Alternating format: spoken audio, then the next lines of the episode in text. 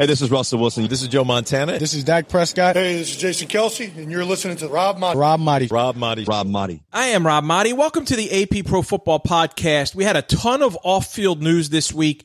I was in New York for the owners' meetings, and we'll get to what transpired there. Our guest on this episode, part two of the conversation with Colts owner Jim Irsay. He was a big part of the headlines at the meetings. Also, Jim's daughter, Kalen Jackson, the Colts vice chairman and co owner, is here, along with 2005 NFL MVP Shaun Alexander. On Tuesday in New York at the Conrad Hotel downtown, the league's owners met. There was plenty to discuss. Then at one point during a break, Jim Irsay and Colts executive Pete Ward, they came down to say hello since we had talked for a couple hours last week via Zoom. I wanted to chat with them in person and they came they were nice enough to come down and, and talk to me. And then as, as we're talking and chatting over there and you, you got the, this like little barricade set up in, in between the media and the owners and all that stuff then a throng of the media comes over and jim is asked about dan snyder and he said he sees merit to remove him as owner of the washington commanders. So of course that became big news dominated the headlines uh, throughout the day. Now removing Snyder is going to require 24 votes from ownership. Commissioner Roger Goodell said he cautioned owners to wait for the investigation, the league's investigation, to be completed before they come to a decision. Getting rid of him is unprecedented. There's a long, long way to go before that happens because Dan Snyder and his wife Tanya, they want to maintain ownership of the Washington Commanders. So there's a lot that's going to go on, and we're ways away from coming to any kind of conclusion. Let's kick off this week with part two of the conversation with Jim. Now, I've written a lot about mental health.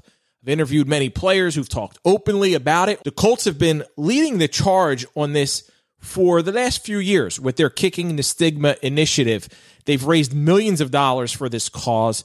Jim Irsay continues to purchase national TV ad time on various channels, even during games. And it features players and celebrities and talking about mental health. And he's done this for the past three years to raise awareness. So it's important to him. It's important to the organization. And he's openly discussed his personal battles.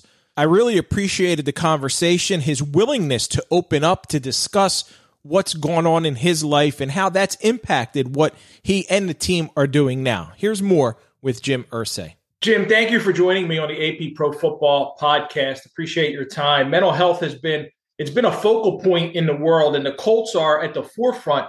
You guys are out there, you're helping people seek the help that they need with the Kicking the Stigma initiative. You purchase national TV ad time. What does it mean to you for your franchise to be so actively involved?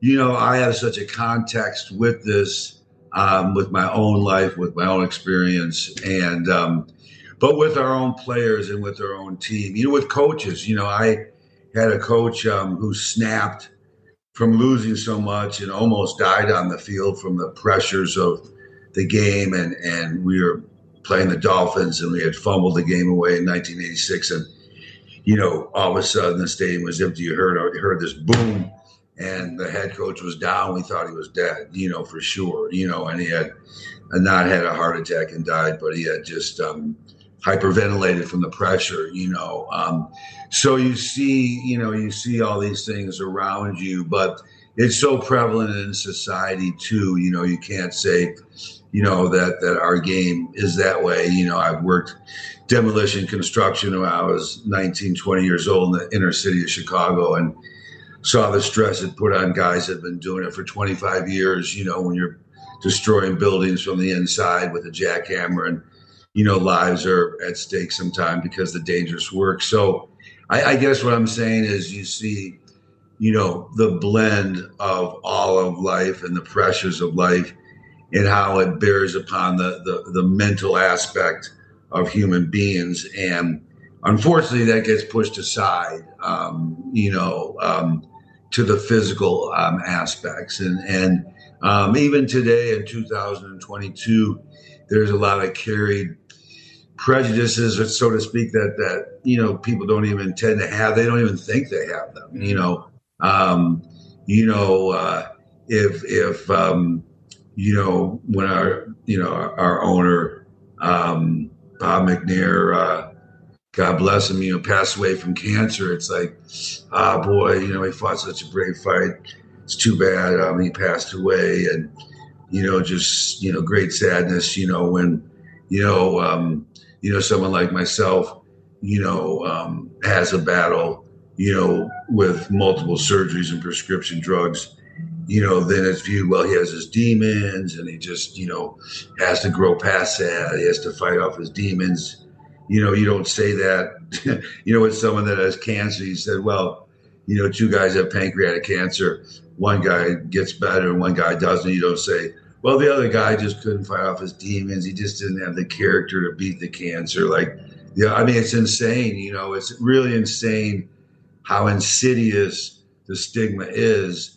In good people and people that are educated and people that think, you know, and people in our industry that think head coaches and general managers, different people, owners, they think they understand the stigma and the mental illness, but they don't, you know, and, uh, you know, because, you know, I was with Michael Phelps and we were both being honored in New York at the plaza this last um, year ago, October. And, you know, in talking to him, um, you know, his, whole life and everyone based around his 18 gold medals or how, many he won as the greatest swimmer that ever lived.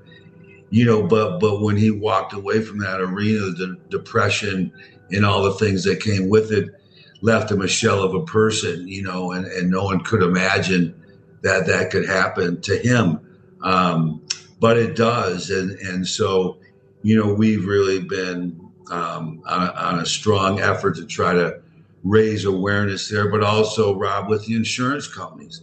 I work with people all the time. They have a 13, 14 year old daughter, anorexic, costs, you know, $100,000 or more to seek the proper treatment. Insurance wow. companies say, you know, we're not paying, you know, we don't pay, you know, and I'm on a crusade to change that with insurance companies because they deny coverage for mental health all the time. And, and mm. in, in this country, it's a sad state of affairs whenever I go to San Francisco, I go down to the inner city where the homeless are. Usually go to an AA meeting down there and um, talk to and see the homeless and be around them. And a lot of them are, are clear eyed. They're, you know, very, it's not drugs or alcohol with some of them. Some of it is, some of it isn't. Some of it's just, you know, mental illness, you know. And, yeah. and I was with a woman down there and she looked at me with these clear blue eyes and said, um, boy, don't go down by the ocean because there's these dark creatures and they drag you into the ocean and kill you. So be careful. And I just said, oh, really? I will have to pray about that. It's too bad. It's, it's disturbing to hear, you know, but you, you know, but, but you see, you know, the, the, the level that's there and there's really no place for them to go. I mean, no, you know, um, so, uh, it's a great passion of mine, and it certainly pertains with the league so much as well. Um, you know, as it does with the pressures of all jobs. Um, you know, uh, um, where that can bear upon the stigma, but a lot of times these things are are genetic. You know, inherited illnesses that that come with people. You know, like bipolar or alcoholism or depression. Um, so. Uh, so it's it's really something I, I know myself and my family are really passionate about as we as we move forward. And um, you know there's just so much more work to be done.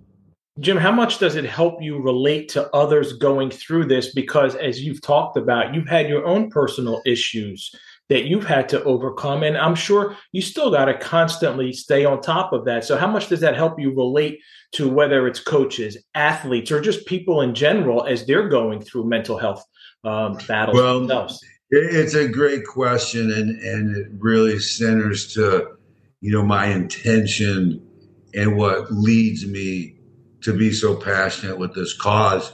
And you hit it on the head. It's like I know what it's like to be at Hell's Gates. I know what it's like to feel the bars of hell and, and be in that darkness. You know, when I do this work, it's to try to save and help one person one at a time not because of our brand, not because, you know, boy, it looks good for the family that they have a great charity. So none of that stuff. It's the empathy and, and the tremendous compassion that you develop as a human being because we're taught from what we go through we can share our strength hope and experience to alleviate suffering for, from, from others. I mean that's what we're given the power to have is now.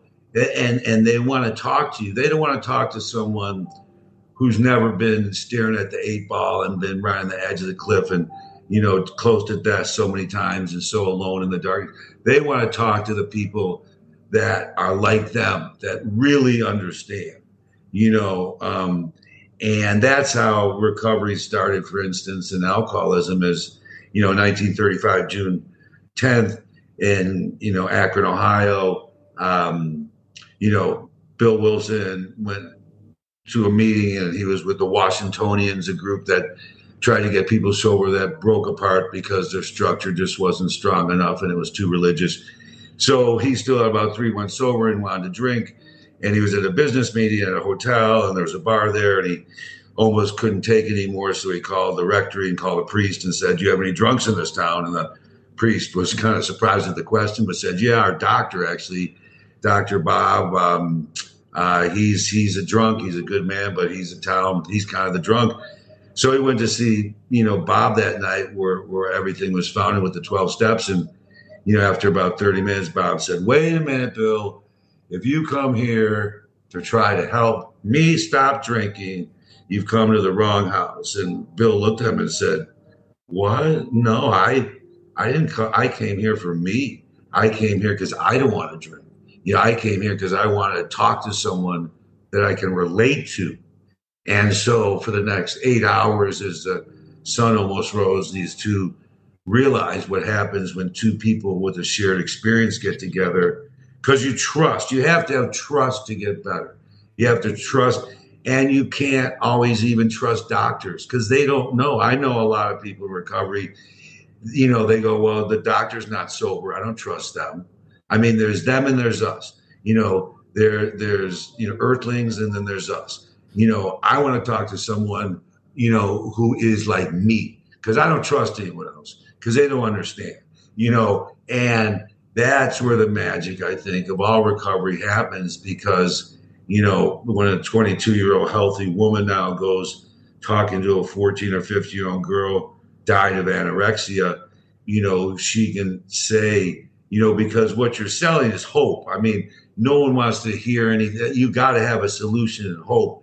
And that's what we have. We don't come with just sympathy and say, oh, poor you. No, we say, hey, there's a way out of this. You know, there's a path to wellness, but it's not easy. And in this case, you know, interestingly enough, um, you have to, uh, you know, find a, a so called somewhat of a, a, spiritual solution to combine with the physical and mental things you go through with with different treatments and you know, it's hard because like with alcoholism, no one likes to treat it because there's no pill for it. I mean, doctors hate it. They always want to say someone comes in and they're, well, I'm depressed and I've been drinking a lot.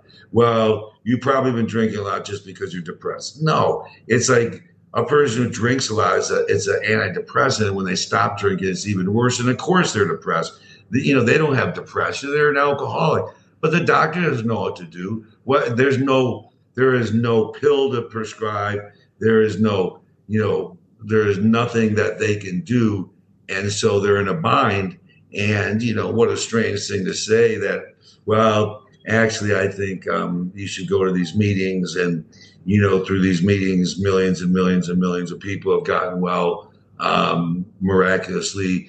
There's no leader, you know, no one, it's just trusted servants. People gather in 80 different countries. They're gathering right now. There's no leader. How does this get held together? It's the biggest miracle that's ever happened in the world. I mean, you know, and it's not a cult. It's not, you don't have to give any money. You know, you know, some person's there says, Hey, I got this friend, you know, he's about an hour away. You know, could you pick him up and bring him to the meeting tomorrow? The person doesn't even know him and he goes, picks him up. I mean, why?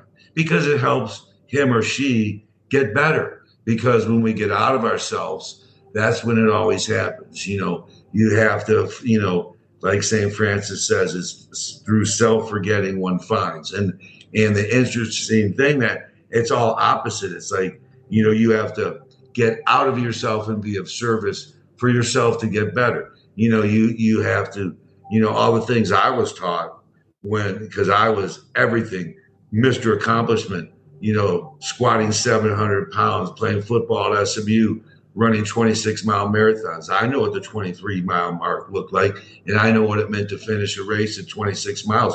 I mean, I knew what it, what it was like, you know, to take a few million and become a billionaire. I know what it's like to hold Lombardi Trophy. I know what it's like to do all those things, but they all worked against me in, in sobriety. It, it was the opposite. I, you know, they were my enemy. My self will had to be abandoned because my self will was killing me. You know, it could not help me. You know, I, the only way I could be helped was to surrender and give way to become teachable and and give way, you know, to some power greater than me. It doesn't. You can call whatever power that is. It doesn't matter. It could be, you know, you know, it, it, it could be a doorknob. It doesn't really matter. I mean, you know, for instance, I know if you're in Atlanta, you know, the Atlanta, you know, police department is a power greater than you. you know, if you don't think so, you know, try to see what happens if you challenge them, uh, you know, uh, what have you. But you know, there's lots of, you know, and, and so it's, um, you know, you, you hit on such a, a nerve there because, um, you know, it's it's that experience that you have, but but there's many others that that everyone's been around it. You know, if they haven't had it you know, like I'm always amazed because, you know, I grew up in an alcoholic family and lost my brother and sister. My sister died in a car crash. My mother, my brother died from birth after, you know, trying to fight with a, um, you know, very bad um, deformity and everything. So I was the only one left. It was an alcoholic home and it was a crazy home and, you know, and, and all those things. But I hear these stories. Well, I grew up on a farm and, you know, there's, you know, four or five kids and, you know, there was no alcohol in the house, and we went to church on Sunday, and it was such a nice. You know, I had five brothers and sisters. You know, you know, but see, you still find people that become sick in that setting. They become bipolar or alcoholic or what have you, even though they were raised in that perfect environment, because it's a disease. Cancer doesn't distinguish from you know anything about how your upbringing was or anything. It's a genetic disease. If you have it, you know, you're going to have to contend with it someday. Jim, what do you say to men? Because for years we've been conditioned to feel like you got to be tough, you got to man up, you got to fight, and and we don't seek help.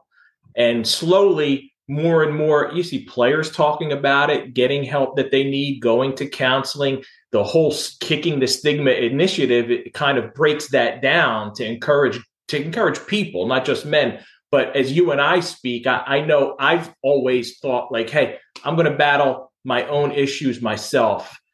How do you, what do you say to encourage God? You don't have to do it alone. Well, that's the key. You know, the strongest man shows vulnerability, you know, and, and to be vulnerable is dangerous because we come from a primitive world. You know, you're, you know, the dinosaur is going to get me. I'm a caveman. Okay. I have to fight. I have to protect. I have to be strong. It's just like when the lion walks by in the forest, he's all puffed up, like, don't mess with me, you know, and, and that's what you're taught, you know, particularly in a male, as a male in this country, you know, but it becomes the opposite to show strength.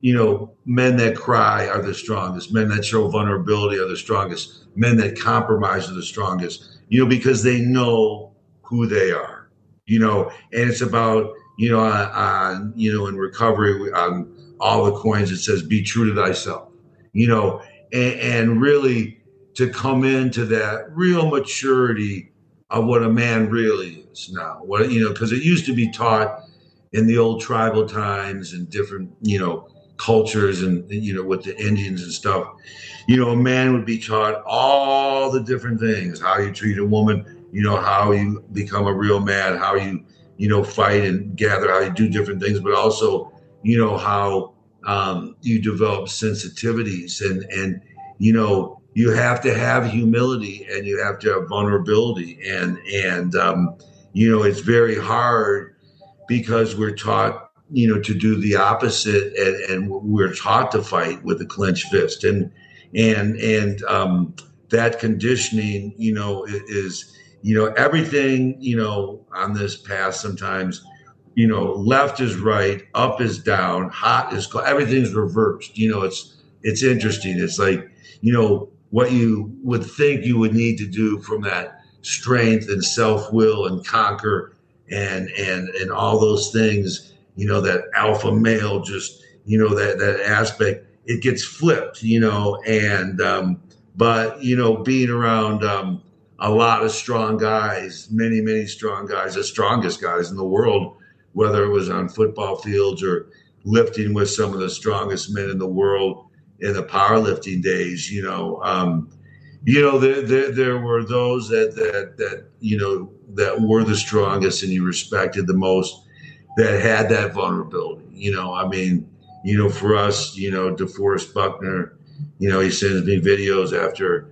a game, you know, six, seven, 310 pounds, destroying def- defensive alpha. You know, he's the T Rex in the middle of the field. Now here he is in the video playing with his three year old son rolling on the ground with him, you know, and it's so touching because, you know, that's the strongest man, you know, the, the, the gentlest one. And, and thankfully we have, our players are that way so much. I mean, they're, you know, they're, they're not human. I mean, they're, they're so much bigger and stronger than anyone else, you know, even take someone in shape at, you know, 220 pounds who goes to the gym, who's 40 years old, who's strong, you know, fire. I mean, these guys, you know, they they're just, you know, some of the big guys are just, you know, are are, are just. I mean, they're so insanely bigger and stronger than everyone else. But to see their gentleness in children's hospitals, in all these different settings, and going out and and um, and when they get vulnerable and, and and all of a sudden, you know, are able to share their experience and cry and, and to show vulnerability, you know, man, that is the strongest man because, um, you know, a lot of times, you know, you try to hold on to things so hard until, you know, God says, give it to me, you know, because in the end, I mean, you know, at least from my point of view, um, you know, God is is is the giver of everything, and, and we're responsible for the effort. God's responsible for the outcome. And people don't like to talk specifically about spirituality because I say spirituality, not religion, because I'm not talking about religion. You know, you, you, Jim, you can talk it with me. I'm a man of strong Christian faith, and as you're saying, I'm thinking of Philippians and and and the Bible verses. Do not be anxious about anything, yes. but give it give it to me, give it to the Lord. Present your anxiety and your worries. So man, feel no, free. I appreciate, I appreciate that because you know I when I speak all the time, no matter what event I'm at, I don't shy away from that. You know, including with my other owners, I, I talk about nobility and I talk about things. You know, we're we're held. You know, there's a power in the universe greater than us, and it holds us to certain standards. And no matter who you are, I don't care if you're president of the United States, you can't go out of those lanes. You know, when you do, you know, there, there's trouble, and and um, you know, it's thy will, not my will. And um, you know, I'm really serious about that because I really believe that's where, you know, our true peace of mind. You know, how do you become comfortable in your skin? You know, how do you have, how do you be happy, joyous, and free? You know, we're all gonna have moments of being down, and you know, always, you know, sometimes we feel, you know questions come up that, that disturb us and we get off our equilibrium. That's that's just being a natural, being a human being. But but you know, we always find our way back, you know, to center, you know, through our, our spiritual beliefs because, you know, look at I mean, that's just the way I've always felt. I mean, I've never seen a hearse pulling a U-Haul. You know, it's like it's dust to dust. And people say, What's it feel like to own those things? I don't own anything. I mean, are you serious? I mean, I borrow everything. It'll be someone else's someday, very soon, you know. and uh, you know, I've been just blessed enough. You know, a lot of us, you know, that that that go through fatal illnesses like cancer or mental health issues, you know, alcoholism or depression or what have you, you know, we consider ourselves extra blessed because we kind of feel like that was what God gave us to really humble us and to make us, you know, you know, be be, you know, turning our will over to God and, and to bring us about, you know, to really be in balance where we should be. Because, you know, you know, we see people all the time, you know, it, it's like, you know, in my world, I can't, there is no such thing as a justifiable resentment. You know, resentments will kill me. Mm-hmm. You know, it's like making poison and drinking it myself.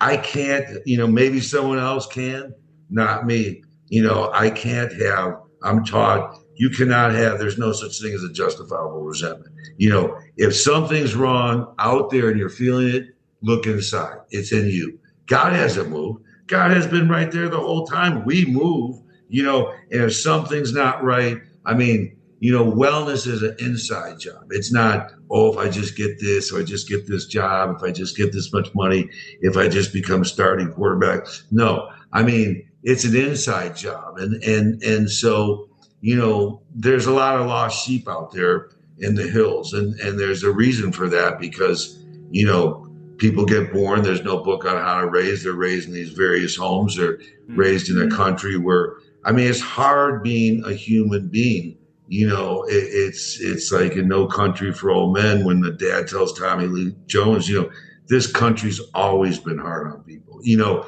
and, and it is. Life is that way, you know, and I think that um, sometimes, you know, when we're blessed, you know, to to be given something that that humbles us and brings us, you know, uh, you know, brings us into submission to a place where where you know, we, you know, the interesting thing is that's where you gain the world in all your strength, you know, is, is, is by that surrender, you know, but you're taught, no, I don't know the word surrender, never from me, you know, and then, then you, you know, then you learn. I mean, and, and that's like Muhammad Ali said, you know, if you're the same person at age 60 as you were as age 30, you've wasted 30 years, you know, because I mean, you know, I, I mean, that's what that's a great about. point you know you hope to see a maturation process process as you go forward and and you know these mental illnesses out there and the things that are out there um, and i think it's important you know anthony hopkins sir anthony hopkins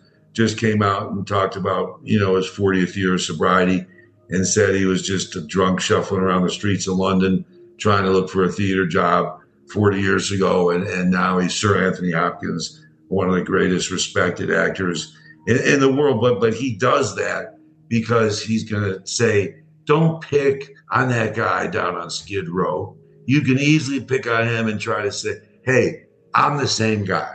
You want to pick on someone, pick on me. You know, you, you know, because him and I, there's no difference. You know, we're the same person. You know, and and he puts himself out there, and um, and you know, you always have to each illness is different, you know, um, with, you know, with, with, with alcoholic recovery, you know, there's certain things you're taught that, you know, you have to, that are sacred that you try to protect when you talk about them. But, but, um, you know, um, it's only to protect, you know, the, the group that are trying to get sober. It's not to hide anything. But I mean, you can talk about a lot of things and a lot of people share their stories and it means so much that way, you know. But I think, um, uh, you know, really, it's it's something that to me, um, you know, right when the COVID was hitting, and you know, my family and I talked, and my daughters talked, and the youngest one, you know, said, "Well, you know, how about this idea? You know, because uh, our family's been, you know, hit by this. You know, grandpa died and great grandpa died from alcoholism, and there's been, you know." other issues that come up in the family of depression and on both sides of the family. So, you know, it, it, it was a you know a great idea, um, you know, to pursue it. And I know our passion. You know, I know we've just begun. You know, you know when we do these commercials that go just not national but international, even get to our troops overseas and stuff. You know, we know we have to get to people. I mean, why does it work? Because Coca Cola, McDonald's does it because it works. You have to get the message out. You have to let people know, you know, every place they can because all of a sudden someone's in the basement with the gun and the commercial comes on. It could change their life. They might make a move to the phone instead of the gun. You know, you never quite know. You know, we always say never give up five minutes before the miracle, ever. Don't ever give up because you hear the stories of people that have gotten better. You know, you think you're at the end of their rope, and then they're going to tell you another 20 years. And you're like, that's impossible. I mean, how could anyone live through that? You know, and, and, it is possible. Um, but, you know, sometimes, you know, everyone has different bottoms where you just never know. You know, Pete Townshend talked about one time he was a, a heroin addict coming off the road in 1980, uh, 81, and he went home for Christmas and, you know, had a wife, Peg, and, and, and two young daughters, and, and it was Christmas time. And he said, You know, I'm not going to come home. And she's like, What? You're not coming home?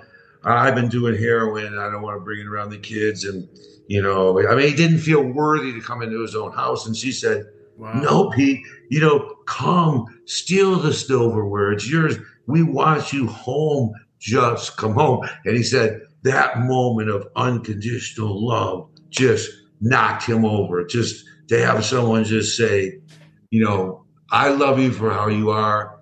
I'm not judging you. Just, you know, my love is here for you uh, under all conditions. Come home. You know, and, and he said at that moment, you know, something changed in him. And, and you know, Pete's been sober a, a good part of his life the last, uh, you know, 43 years since then. And, and, you know, so, you know, of course, it's hard. Some families, you know they they get to their wits end and they can't they can't stay on with the person sometimes because they feel it's going to destroy them so they mm-hmm. separate with love i mean there's no magical way to go about that um, but i think um, you know you don't want to be um, you know have any codependent aspects where you're enabling someone but you know whenever you can show that sort of unconditional love. You know, we go down to Wheelers here at Thanksgiving and serve dinners and stuff, and you see people come in, and and you know, it's it's like we're way closer to uh, shuffling through that line than you think. You know, we think, oh, it could never be us. You know, we're above that, but um, you know, I I think for me, you know. I look at people, you know, like, you know, Howard Hughes and Elvis Presley and, you know, and, and people like that and realize that they never had a chance, sadly. I mean, it's just like never had a chance because you could be, you know, I mean, Elvis had everything. I mean, he had wealth and fame. He was the greatest star ever, you know, and, and, and he was so empty because nothing can fill that empty hole, you know, from out there. We keep trying to fill that hole, fill that hole. It'll never be filled, you know. Um, uh, and um, you know, I know, you know, just just from you know talking about, you know, I mean, Ringo Starr, Richard S, Richard Starkey, his real name, Richard S. You know, he's been sober a long time. You know, you know, forty years almost, and uh, you know, uh, a friend of mine used to say, you know, well, look at that. He was a fucking Beatle, and that didn't fill the hole. And he was a Beatle, and that wasn't enough. He still felt like a piece of shit, you know. And, and um, you know, it's uh, you know, we have a funny saying in in recovery sometimes. I'm not much, but I'm all I think about. You know, it's like, you know, it, it's like, you know, but but it's all about, you know, it's not like to me, it's not what you're, you know, we're all on a spiritual journey, you know, and, and you have spiritual challenges. I do everyone does. And, and it's the same thing. It, it's about, you know, elevating and, and, you know, understanding we're not human beings having a spiritual experience. We're spiritual beings having a human experience. You know, that's our essence, spiritual. You know, the human part's just temporary, you know. And so there's a big difference. And I think, you know, all of us, um, you know, really that um, uh, are on the journey you know, there, there's tons of, of times where we're challenged in our lives spiritually, you know, um, and uh, it, it, doesn't mean that, for instance, there's even an illness is, is at foot. Um, but um, there's always that challenge because you know as a human being you know you know that that's the nature of your imperfection you know and, and if you follow christianity you know um, and you see you know god allowing his son to come down and to go through those sorts of things and there was a reason mel gibson you know when he filmed passion of christ had a, that scene so long and brutal of carrying the cross because it showed the human suffering. It wanted to show the level of suffering. I mean, it's going on right now. There's 9 billion people. You and I are talking in peace somewhere in, in Africa or India or North Korea or pick your place. There's horrendous things you can guarantee going down right now. You know, it's tough, you know, and, um, but, you know, you can't be overwhelmed uh, with, um, you know, uh, uh, the fact that there is so much going on because that would, you know, diminish our, you know, purposes of service. You know, you have to say, you know, hey, we get them one at a time. You know, a teaspoon of inspiration can change the whole ocean's color, and and it, it's it's so true that you know the power of one and the power of just you know changing one at a time and making the world a better place is so significant. And and you know we're so blessed in the National Football League because you know we bring them into the tent. We have the greatest theater that there is certainly in this country, and and and and you know there, there's nothing like it. You know, so we have an opportunity.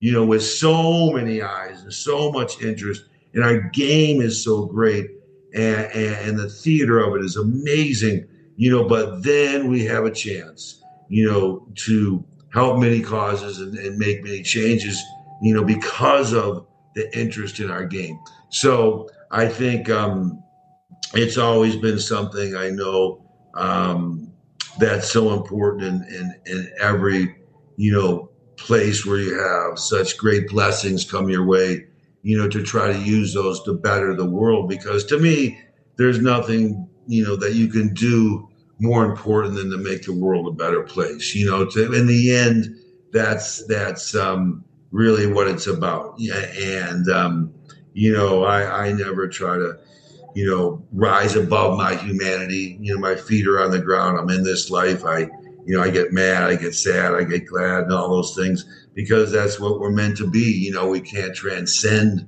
all of that all the time, but certainly, um, you know, I make sure you know, I'm aware of the spirituality part that's going on. And I think with stigma, um, you know, we've really helped because because the problem is, you know, half the world's asleep. You know, they're just asleep, and, and you know, you can't even reach someone who's asleep. All you're trying to do is wake them up. I mean, you know, George Carlin at the end of his life tried to change the world through his great humor and that love and compassion for humanity. It didn't work. So at the end, he became this angry narcissist. And everyone said, George, you're not an angry narcissist. Why are you doing it? And and you know, deep down, he said, because I've tried everything else and I can't wake them up. They're still, you know, they're still asleep. I want to make one last point. What we're doing, you know, really as an organization, and I humbly say this, I'm not trying to toot our horn, but it's really unprecedented where a team not the league, but the team takes its own resources and says, I'm going into every market in the United States of America and even outside the country. And I'm spending, you know, millions and millions and millions and millions of dollars on, on commercials and, and awareness stuff. Because like, you know, Michael Phelps thing was out there briefly a little bit and that was it. I mean, there's just nothing out there that you turn to. Um, you know, like you see these things with Sarah McLachlan for abused animals. You know, some people see that commercial and remember it. But anyway, my only point is, is like, you know, I'm not saying it to toot our home. I, am just saying it because we want to engage people to say, oh, well, you know, we want to get out there and do that too. Like John Lennon always said, you know, if you don't think me sitting in a bag all day with Yoko Ono, and if you don't think that's promoting peace, then you do something, you know, because like you know you're you're trying to initiate you know the the people that are you know um, you know the, to, to to to go after and, and you know it's like that song you know the men that hold the highest places must be the ones to start to mold a new mentality closer to the heart. You know, it, it's like, you know, you want to initiate um, because I had to make sure, and I said, the hell with that, you know, any problem with it, you know, well, can you go into the Buffalo Bills market and have your new commercial that Peter Berg did? You know, the great director, he did our last commercials from Lone Survivor and Patriots Day and Friday Night Lights. You know, he did that commercial. And, you know, it's strange when you're, you know, in Buffalo or in Houston and you turn on this thing. It's not Colts centric. It, it, it's kick the stigma and NFL centric, but the Colts are featured in um, because no one does that. So people are saying, well, I don't know, maybe someone will object to that with the league office or the NFL. I, said, fine, let them object because I don't think they will. That would be an absurd way to go. So, in other words, I'm just saying, you know, the more we can, you know, instigate people to do more, that's what we want to do because there's not enough done out there as it is, uh, you know. And I emphasize one last time about the insurance companies because me being chairman of our legislative committee with the NFL, I deal in Washington, D.C. all the time. And I was just up on Capitol Hill this past uh, November. Um, and actually, my band played the steps of uh, the, the Lincoln Memorial right on the lawn there um, at a concert. And I play, I was up on Capitol Hill speaking you know uh, but but you know you you you try to um, uh, do what you can to raise awareness with you know, the insurance company's shortcomings as well. But no, go ahead. Let's talk football. I always love talking about football uh, for sure.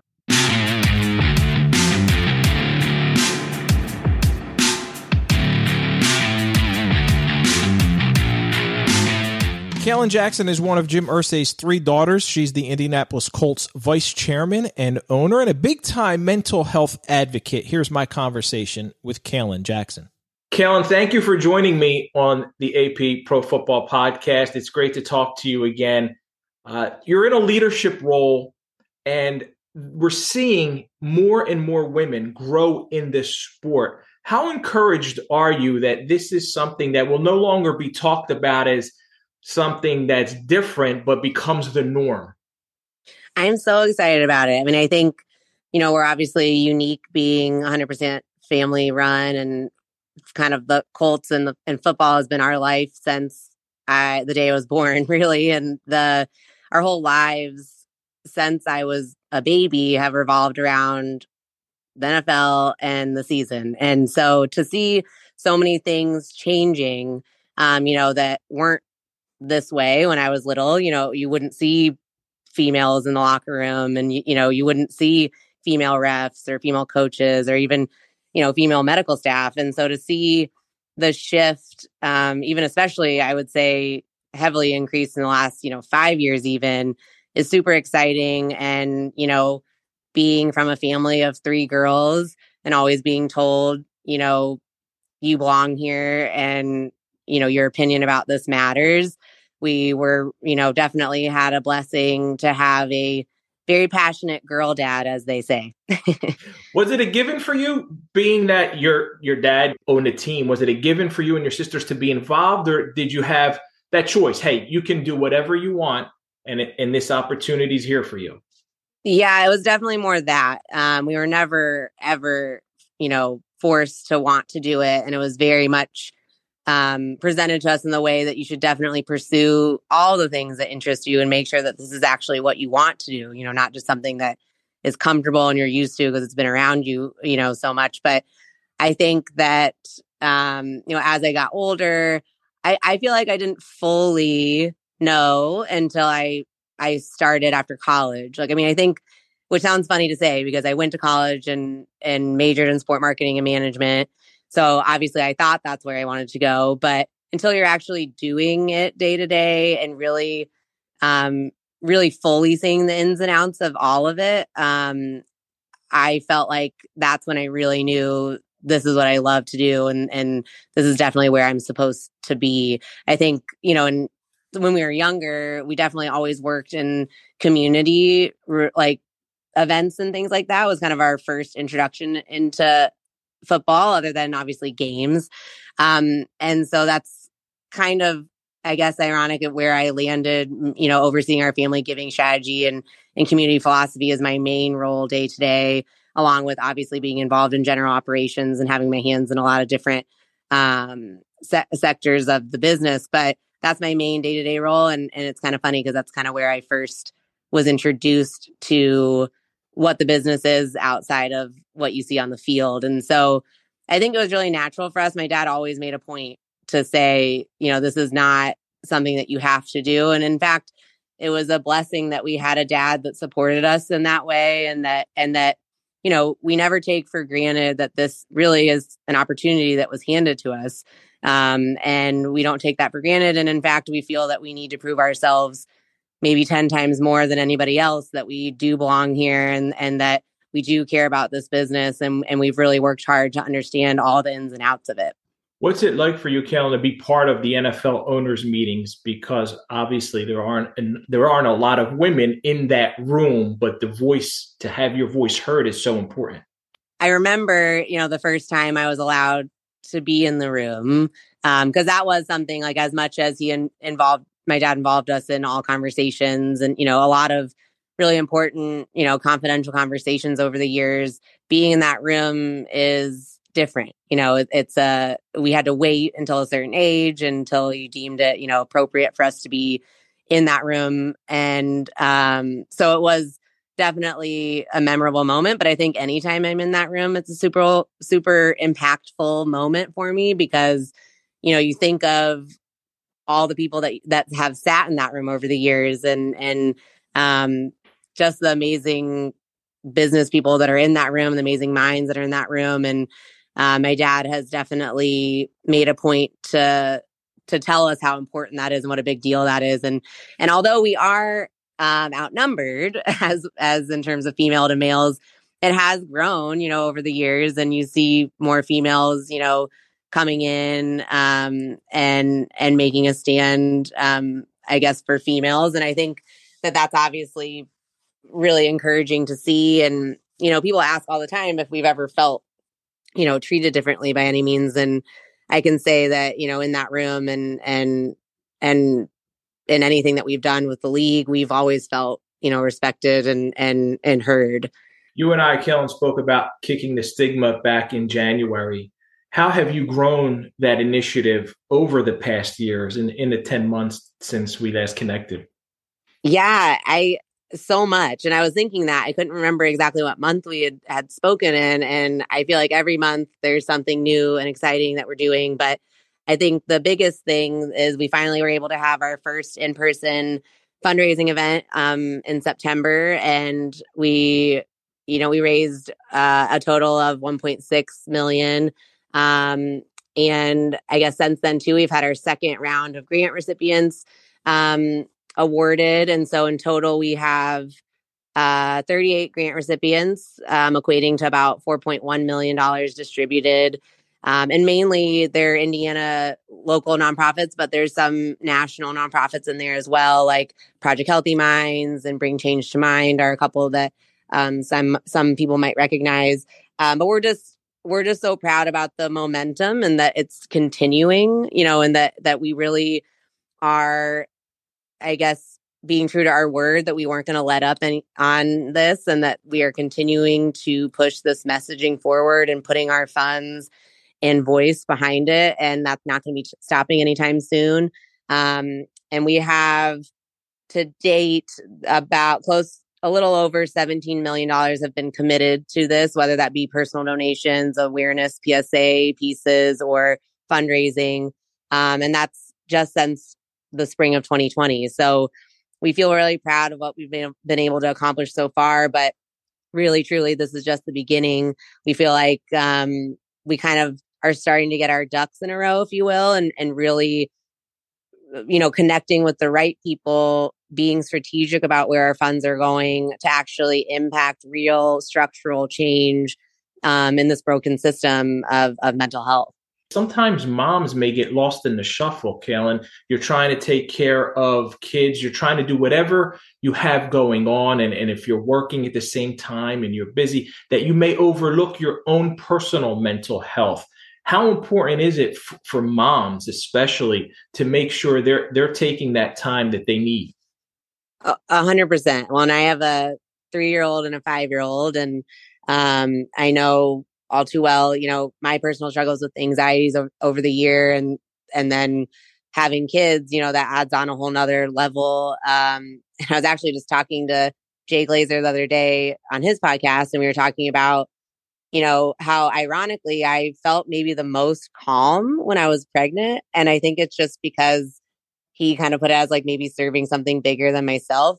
But I think the point is like when the baby was here and after, you know, whether you have postpartum depression severely or even just what they kind of label as the baby blues, I think everybody experiences that isolation and kind of loneliness at first at times. And not knowing how to handle that. And I, I think you're so right in the sense that, you know, you, a mom might be doing that, managing the house and working, um, and feels like I can tell you that my mental health did take the back burner sometimes, like when they were new, and and that can be really hard um because you just have there's only so much time in a day, and and you feel so overwhelmed. So I think that is definitely something that that we want to dig into more in depth. You know, there's so many sectors of mental health, and I think female and specifically like postpartum mental health is huge. And actually, one of our grant recipients this year um, is going toward uh, postpartum, the postpartum network, and helping with that. Um, but I think it's interesting because my dad even will tell you. I remember it was probably two years ago. I think they there was a, a study done, and and there's getting a lot of publicity about, postpartum. And he texted me and he had said, Did you or your sisters ever feel this way? And it was like one of those moments where he thought, I don't know if I ever asked them that. You know, like I, I think they seemed fine, but I, I never asked them that. And I remember thinking so much about it because Kicking the Stigma had started at that point. And I think that's the point behind any, you know, platform that's able to shine a light on these issues is it makes people stop and think. Like, do I need to check on my loved one? Do I need to check on you know, and we talk about everything under the sun, like we're a very open book family. And I think he had this moment of like, gosh, I never, I didn't think to ask them that. Like, how did I, you know?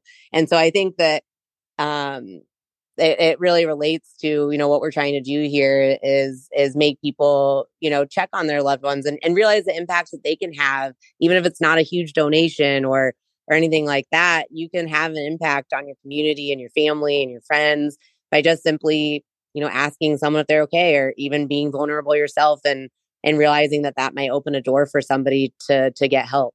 Mental health is obviously very personal to your family. With your dad, it's well documented. He's been open and spoken about his issues that he's had to overcome. Having that personal attachment to this kind this issue how much does that kind of drive you in the kicking the stigma initiative Oh, I mean, it's it's definitely at the core of it for sure, and I think that that's you know, in a way, I think why it's been so well received and and um, connected with so many people because it is coming from a lived experience. It's coming from a genuine place of understanding, um, and and having lived that those dark moments, having lived that, and you know, or like in my case, I always say, you know, I I have anxiety. I didn't I didn't have anxiety. It's still part of my day to day life. And so I think it enables us to really connect in a genuine way um, with people on this. And I think that that's part of why it's been so well received. Kalen, well, thank you so much for your time. Colts.com uh, is where people can go to get more information on the Kicking the Stigma I- initiative. Uh, I know you guys have uh, links on there if, if folks want to donate, if they want to get involved and, and, just a list of resources, which I think is really cool because sometimes people they they need they they don't know where to go, they don't know where to turn. So right there, there's a list of resources. Hundred percent. Yeah. Colts.com slash KTS. You can find all that information, ways to donate, even information about what we've done so far and, and what we'll continue to do. And we're excited because uh, last year was our first year. We had um, a game dedicated to mental health awareness. And this year we will be doing that again on our Monday night primetime game versus Steelers on November 28th. And we'll be having our players wear shirts again and, and really using that again as a, a opportunity to use our platform to spread mental health awareness. Wow, that's awesome. I didn't realize that about the game. I may try and, and, and come out for that one. So thanks for sharing. Yeah. Well, and thank you for shining a light on us as always.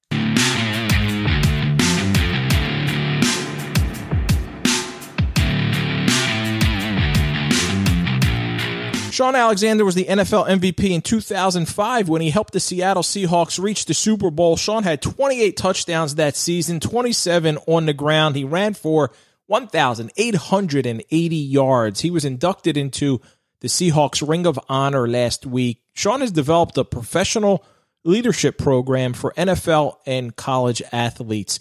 Here's Shaun Alexander. Shaun, great to have you on again. And congratulations, the Ring of Honor with the Seattle Seahawks. It's such a special recognition. What does it mean to you? Uh, you know, it's really special. I, I think, um, you know, when you were little and you'd go to like the Cincinnati Bengals games and you would see like Kenny Anderson, you know, you know, up in the, the Raptors or Anthony Munoz, you know, you'd be like, oh, okay, these are like the legends of the game. And I remember them playing in the Super Bowl in sixth grade and stuff like that. And you would, you would just think like, oh, this is longevity. They're going to point, people are going to point to, oh man, tell me this about that guy. And so, so I think that, um, it's a part of what I love about football. Um, I get to be a part of creating great moments in other people's lives because they'll come up to me still today. Hey, I was at that game, or I remember watching this game when I was um, little, and and so now when people go into the stadium, they can't help but look up and say, "Hey, tell me about that guy," and uh, and uh, and I'll be one of those people that that people ask that question about.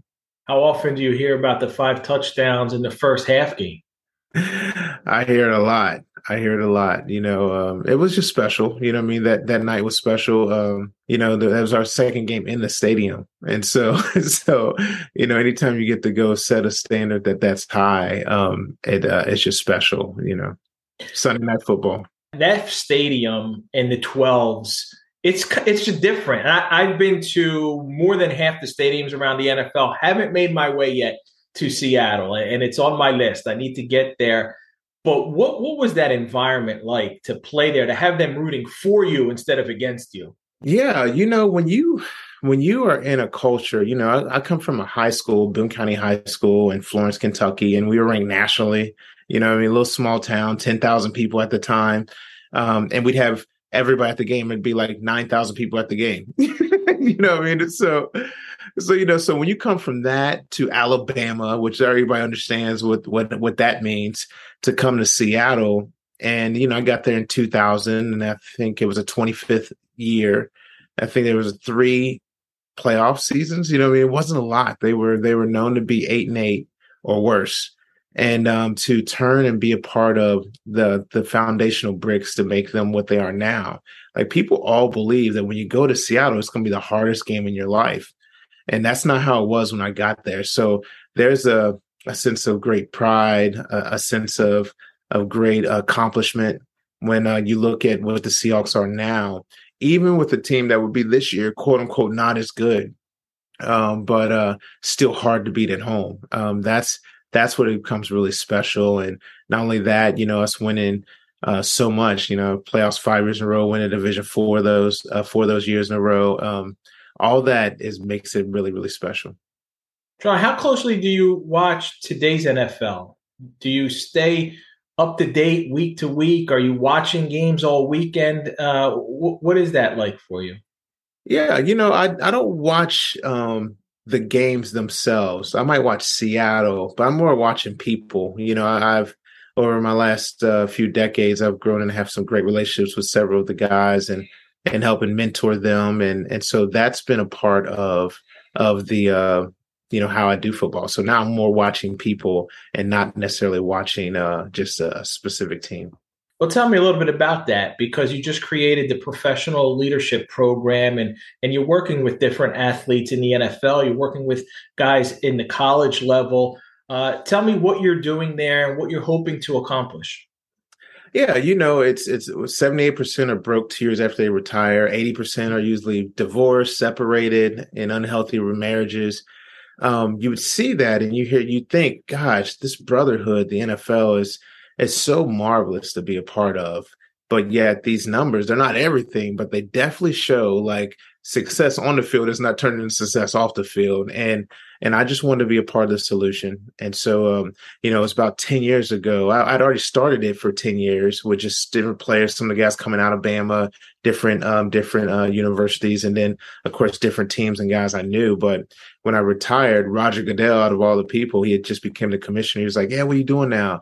And I said, yeah, I kind of walk some guys through what I call the five F's. I teach them all how to master five F's, how to handle fame, family, friendships, uh, finances, and their future. And uh, we just kind of teach them how to learn how to take leadership over their own life and make their own decisions. And what does it really mean to have an identity? And what is your identity? What's your why and how? And and how do you what's your ecosystem how, uh, your friends and people around you whether it's a coach or a business partner or uh, uh, an, an, assistant or even a, a, an agent all those people are part of your um, ecosystem what do you lead you know i mean? Are you making decisions? Are you guys partnering together? And and so when you start walking guys through this kind of uh, conversation you start to let them learn how to become healthy in their own skin knowing that they're going to make decisions that are most beneficial for them and their family and their close ones. And um, it's been really amazing, uh, you know, stirring them over to thinking about what happens in the future when we when we retire. What do we want 20 years, 30 years, 50 years to look like? What do we want to look like when we die? You know I mean? What are we leaving the legacy that we're going to leave? You know, where are we going to go? Is it going to be heaven? you know, all those decisions, it's just a good, healthy conversation for people to go and take ownership because I believe that if you give people the tools, then they're going to actually make some healthy decisions. And so, so that's what it's been about. And so just recently I've dipped even in some of the high school all American type kids and, um, you know, being very selective about that because, you know, with the NIL, you've got a lot of kids just really struggling here. They have all this talent in the world and, and now they're 16, 17, 18 trying to make decisions for their parents. And it's a little unfortunate, but at the same time, it's a great responsibility and a great opportunity. So helping even those kids from high school um, to to the best players in the in the country, uh, in the world right now, um, you know, just helping them walk through and say, man, you've got all the goods to be the master of those five F's. So go do them well. And uh and it's it's been really um enjoyable for me to awaken the God given identity and talents and uh and calling on people's lives. Who helps you, Shaun, along the way to be able to put you in this position where now you can give back, you can put this together and help people master their five F's? Yeah, you know what? I was a person. I was a I was a sponge for knowledge. I was a sponge for wisdom. I believed in being a, uh, you know, as the Bible would say, we call you a true son. Other words, I could learn from someone where they could say, man, I can trust this young man like a son. And so I learned from, you know, some of the smartest businessmen in the country. I learned from some of the greatest um, philanthropists at, uh, in the country, some of the great pastors in the country, some of the great just good old plain dads in the country. I would watch them. I'd ask questions. You know what I mean? I had Stump Mitchell as a running back coach. So I think he's still the running back whisperer. He's at the Cleveland Browns now. He was in, he had, he had with a big old gray beard. yeah. You know, every goes, he had that. So I just, I just found guys that did stuff well and I made myself teachable. And, uh, and it was, uh, and it just always worked. And I just realized like, if there's some other young men that want to learn, I can give the best I got. I mean, I'm sure you would look at the five F's as all equally important, right, Shaun? But is there is there one that uh, you feel strongly about? Like you can't master this without that, or or however you look at it. Well, I just think everybody has a process. You know mm-hmm. what I mean? I'm okay with that. I just think that you know, learning your identity. That first one is fame. Fame is really about identity. Um, you know, and once you learn how to learn who you are and what you're really about. You know, I believe God has given everybody amazing gifts. God's given everybody um, amazing character and identity. And once they learn that, um, usually what kind of family they want and the, the, the, environment they want, what kind of friends they want, how they're going to spend their finances, how they're going to make money. Um, the plans for the future will start to make sense when you get your identity set. And so uh, I, I have chosen to put my identity in Christ. And so so as soon as I understood that Jesus' plan for me was perfect and his plan for everybody is in the same place, um, it won't look the same as anybody else's, and I'm okay with that. And I'm okay with it not. Um, I, I try to tell everybody, let's not compare, let's compete, right? And so comparing means that I'm only doing good if if I'm beating you. competing means is I'm actually going to do the best I got. And if you're the one that's next to me, then we're running against each other. But you're not the focus. It's really what's the gifts that are inside of me. And and so all of that comes back to identity. And that's all is about how do you master fame? And fame only works if you know, you know, if you it, being talked about only works if you know who you are. Otherwise, you'll mess it up one way or the other. And both both those things, if you don't know who you are, they go bad places very quickly. You think it's a little harder Shaun now to master fame than maybe even when you played, which obviously is not all that long ago, but it's a different world, a different era. Look at social media now, and, and players can interact directly with fans on on all of these various platforms, and then they can hear it back from fans. They can get the criticism, and there's it's just so different over the from two decades ago to last decade to now. Does it make it harder for players to master fame? I wouldn't say it's harder. I would just say that you you have to learn the, who you are earlier. You know, I mean, like they always say, say, oh, when you grow up, well, the more access you have to information, the more access you have to um, uh, the rest of the world, you have to mature and set some really healthy boundaries at an earlier age. You know, the high school kid can't just be free and loose and have conversations with everybody because literally um you know i think of the the uh Manti Te'o, you know what i mean yeah. a good little boy playing football and he's thinking he's having a conversation with a girl and it's uh what's it called uh, uh you know uh, uh fishing or whatever yeah fish, like fish, fish, hooked or whatever it's called you know yeah. i mean like you know like i would have never even thought about that you know i i remember my you know my two buddies that was mr west virginia mr ohio that's randy moss and charles woodson we're going to the same high school games and we all thought it was hilarious. We're 16, 17, 18 years old. We have our own lives, mine in Kentucky, Charles in Ohio, Randy's in West Virginia. And we'd see each other at the games. We're like, oh yeah, hey. And all the coaches would say, yeah, man, if I get you guys here, we're gonna win national championships. Everywhere we went, we just happened to go to the biggest games together.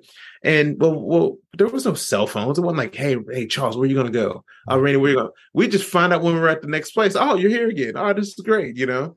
And so all those things are or just at another level you know what i mean like um you know so so the internet and all those all the things that that gives you access you know you just got to have greater boundaries if you're a younger person and then of course it gets bigger and bigger you go to college i remember um you know uh somebody asked me about followers uh, you know the, a, a player at alabama. And uh and this is this is back uh, back when i just retired he says, "Man, we got to get you some followers, man." And I said, "Yeah, so maybe one day I could be a football superstar and win the MVP and have millions of dollars and millions of people watch me play in the Super Bowl." And he's like, "Are you making fun of me?" I'm like, "Yes. What are we talking about here? you know, like, like handle fame better. Like, you know, followers is not what makes you makes you the guy. You know what I mean? Like." being the guy is the guy, you know, and so it can sway you to make you believe something about yourself that's not reality and um and so that's so that's a part of learning how to master fame is getting to understand that like other people's talk about you is not really moving you off of the real plan that you have and and the why that you do everything. What would you say about future? Because so many guys when they mm. transition from the league as you said earlier and you gave several statistics about the troubles and uh, there's a void that needs to be filled clearly it seems like you made a smooth transition because you have a great foundation. But what is the most important part of being able to master your future?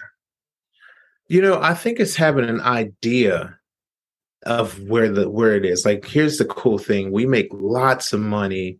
We have lots of opportunity for connections. Um, you know, I ain't saying everybody gets to pick the girl of their dreams like I did, but you but you have lots of opportunity, right?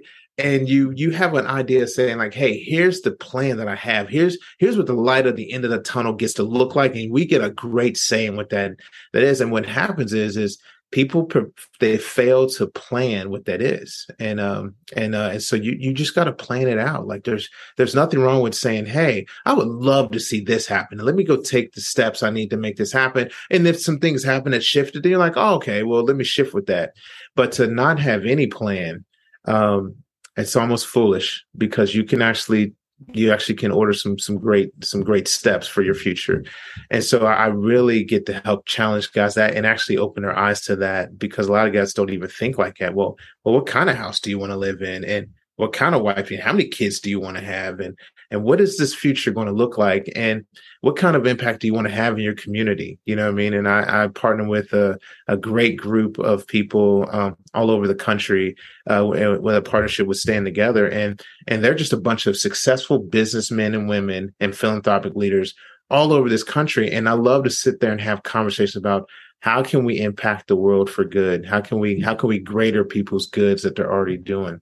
It's a lot of fun but like that was a part of my why. I wanted to to awaken the god-given talent and calling in people. And so so for me that works. Well this is what i'm doing with a lot of guys. Hey look at your life. What do you want this thing to look like? Well let's go meet those people now and they know you're busy playing ball but as soon as you're done you've already got the relationships let's go get let's go do it from there. And so so that's a lot a lot of the the future planning that I, that I do with them is what kind of legacy we want to live and what do we want to do right when we step off the field? Can we already be ready for it? Well Shaun the professional leadership program uh, you've created sounds like a phenomenal idea and one that's much needed for for athletes and, and for people. So i appreciate you spending some time with me sharing a little bit about it and again, congratulations on that Seahawks Ring of Honor, man. Hey, thank you, man. All right.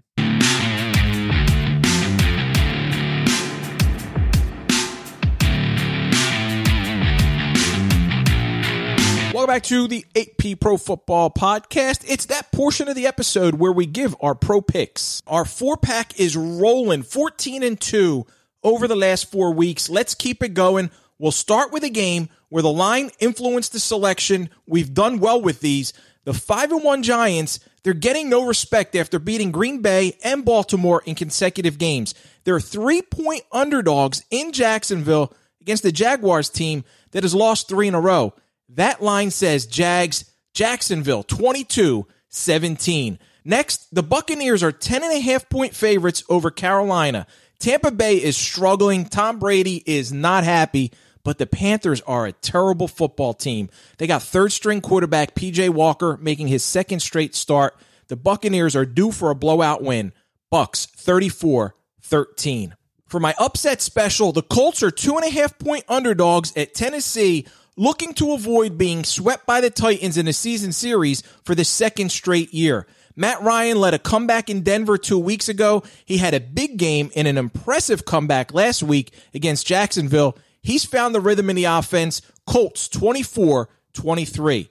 My best bet is Kansas City coming off a home loss to Buffalo, going on the road to face San Francisco. The Chiefs are three point road favorites. They'll bounce back with Patrick Mahomes leading the way. Chiefs 29 20. For more insight and predictions on every game, check out Pro Picks on apnews.com.